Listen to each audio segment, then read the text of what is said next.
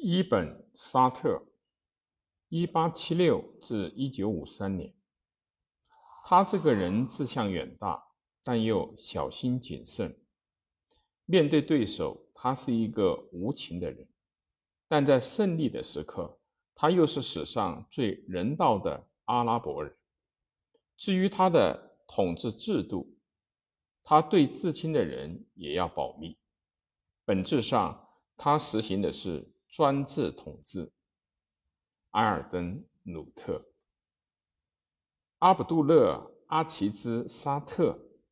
即西方熟知的伊本·沙特，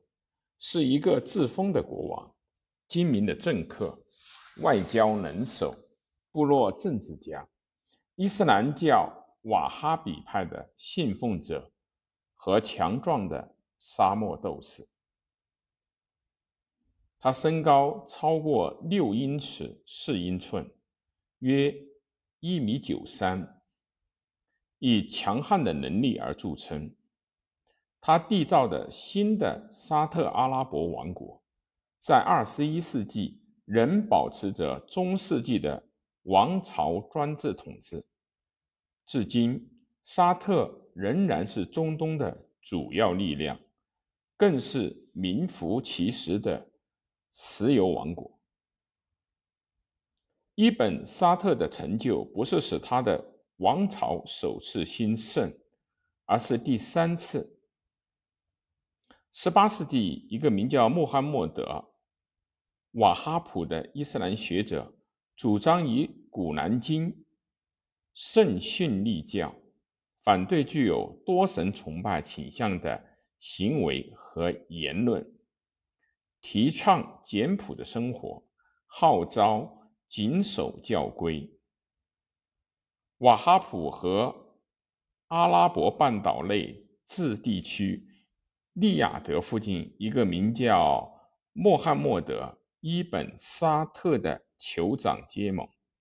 并通过家族间的政治联姻巩固政治和宗教联盟。事实证明，瓦哈比教派是一股强大的力量，沙特家族的实力迅速增强。当时，阿拉伯半岛名义上处于奥斯曼土耳其帝国的统治之下，但奥斯曼土耳其帝国已经危机四伏，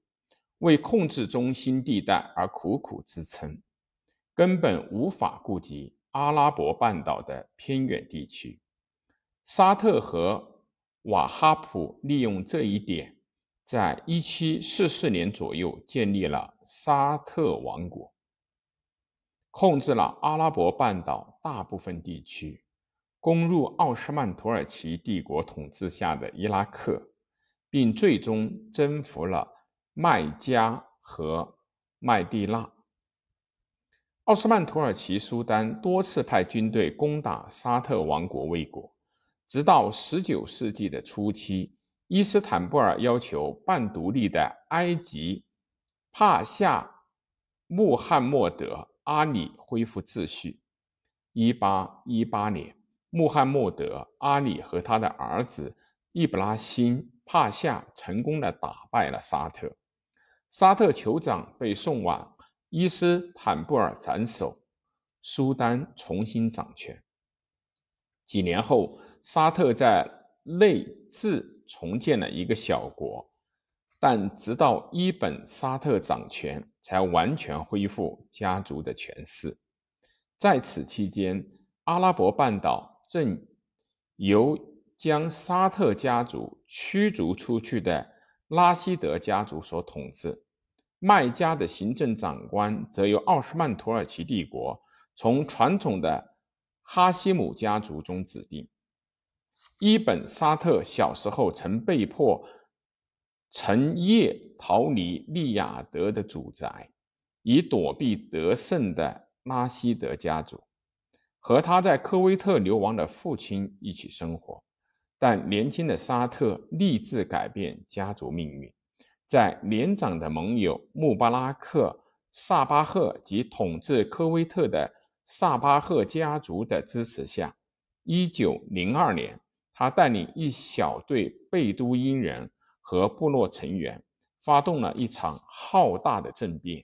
一举夺下了利雅得。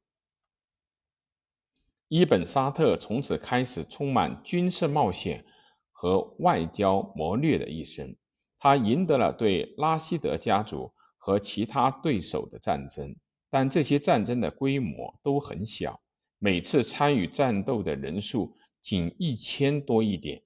但这位年轻的王子成功地利用了瓦哈比派的意识形态巩固封建统治，建立了一个宗教军事组织伊赫外一神论的兄弟会，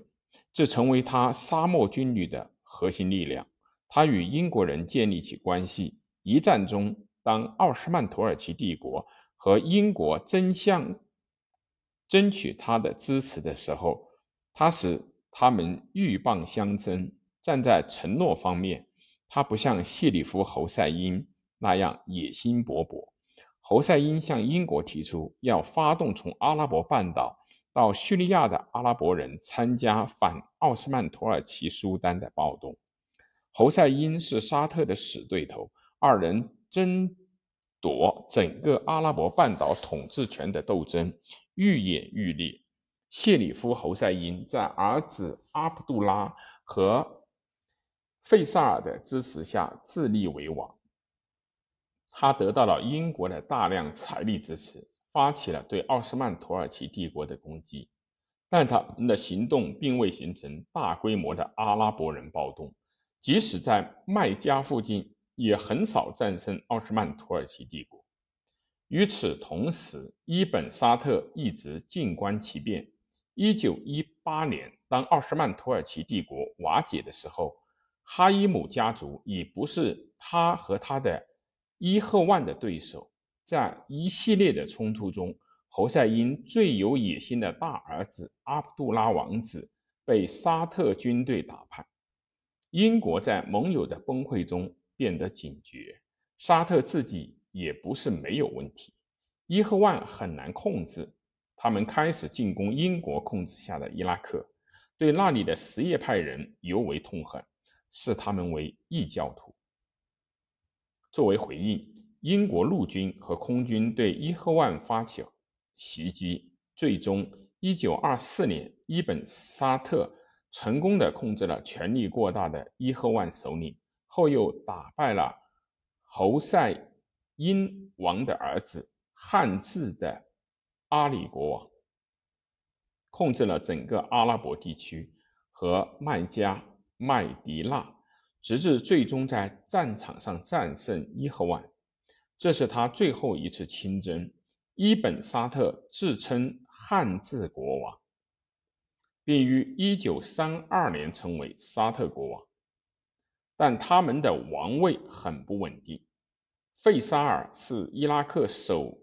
叙利亚的首任国王，后又成为伊拉克的国王，其家族统治在伊拉克一直持续到一九五八年。一九九九年，阿卜杜拉的曾孙阿卜杜拉二世成为约旦国王。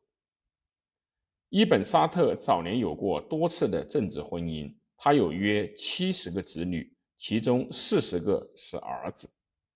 伊本沙特创立了一个政教合一的王国，他既是国王也是瓦哈比派的教长。自一九三三年起，石油的发现为王国带来了巨大的财富，使其日益强大。一九五三年，伊本沙特去世，王位由他软弱无能、行为反复无常的长子沙特继承，但长子在一九五八年被众王子罢权，沙特保持称号，但权力被移交给费萨尔亲王。费萨尔在沙特死后继任为国王。费萨尔成熟老练，精明能干，但在一九七五年被暗杀。伊本沙特的儿子哈利德和法赫德先后继任为国王。进入到二十一世纪后，沙特阿拉伯仍由伊本沙特八九十岁的儿子所统治，但权力渐渐传向了下一代。